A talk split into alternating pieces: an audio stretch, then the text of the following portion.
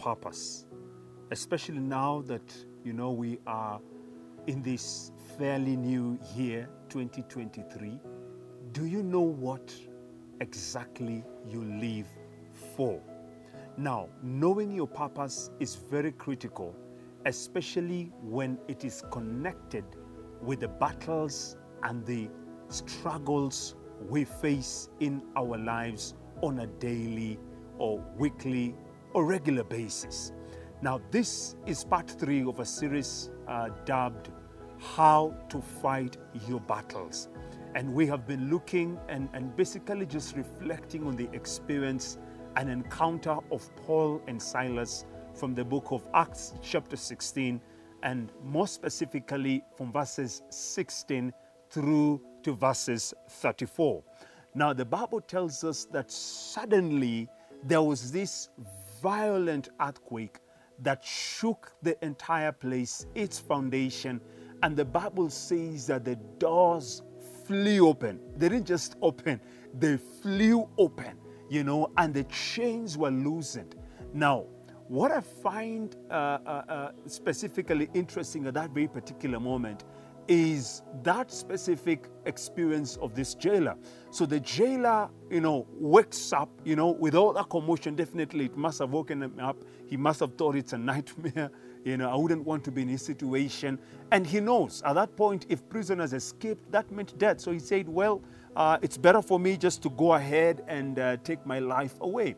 So he reaches for the sword, and when he's just about to take his life away, you know, this man called Paul calls out, he shouts. So that means this man, you know, it was just a matter of seconds before he committed uh, uh, that specific act. Paul shouts and he says, Hey, you know, you don't have to take your life away. We are all here. All the prisoners are accounted for.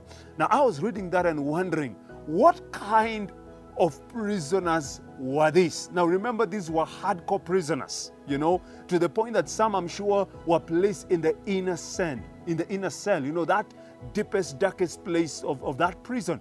But here they were. I mean, the doors are open, they can all run, they can all escape, but they never, never took off. None of them escaped. Every prisoner was accounted for. Do you know what crosses my mind? It is very possible that these guys had witnessed something unimaginable, unexpected. The Bible says that when Paul and Silas were singing to the Lord, there was this enormous silence. It was completely quiet. But at that very particular moment in time, you know, none of them decided to run away. And this is what I believe that you know, the singing of Paul and Silas, their prayer to God were not just empty words, it indeed brought forth and ushered in God miraculous power. Your prayer, your singing to the Lord, they're not just empty words. God indeed will fulfill his will. Now, the question for me uh, that, that, that, you know, you know that, that comes immediately after that amazing experience with the prisoners was this. In verse 30, the jailer comes and he asks Paul and Silas, Sirs, what must I do to get saved? And in verse 34, we get his testimony. He believed in Jesus, and not just him, him and his entire household. Now, what I see in that specific experience and encounter is simply this. You know, for Paul and Silas, it was not just a matter of them getting out of prison and taking off and running away, which was a bit different from the situation of Peter in chapter 12 and Peter and John in chapter 5 when they left the prison. Paul and Silas didn't go, you know, they remained even if the doors were open. For me, this is what I see. At that very particular moment, I tend to believe this. They saw a purpose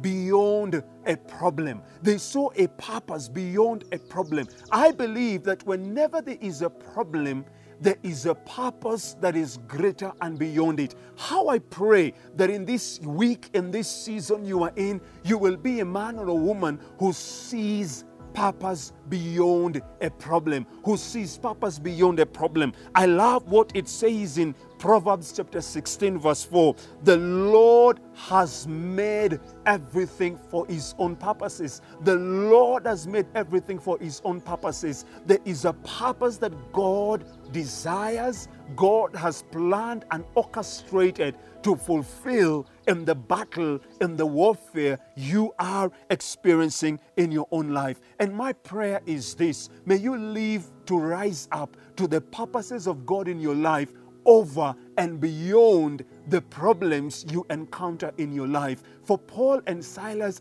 it was not just about the situation, it was about the souls. It was not about the shame they were facing and, and had to endure. It was about the salvation of the many people living in Macedonia. It was not about them in their own lives, securing their own lives. It was about severing God's purposes in their lives. May you live to rise up in that situation, in that context you are in, getting to know that your purpose lies in God. So, what a joy and a blessing it is indeed uh, having, you know, just reflected and shared on this passage of scripture from the book of Acts, chapter 16. In case you have not yet uh, uh, go- gone through the rest of the videos, I will invite you just to look at part one and part two, where I got to talk about these three things which have culminate, uh, culminated with at this very particular moment. That number one, get to know your place is in God. Number two,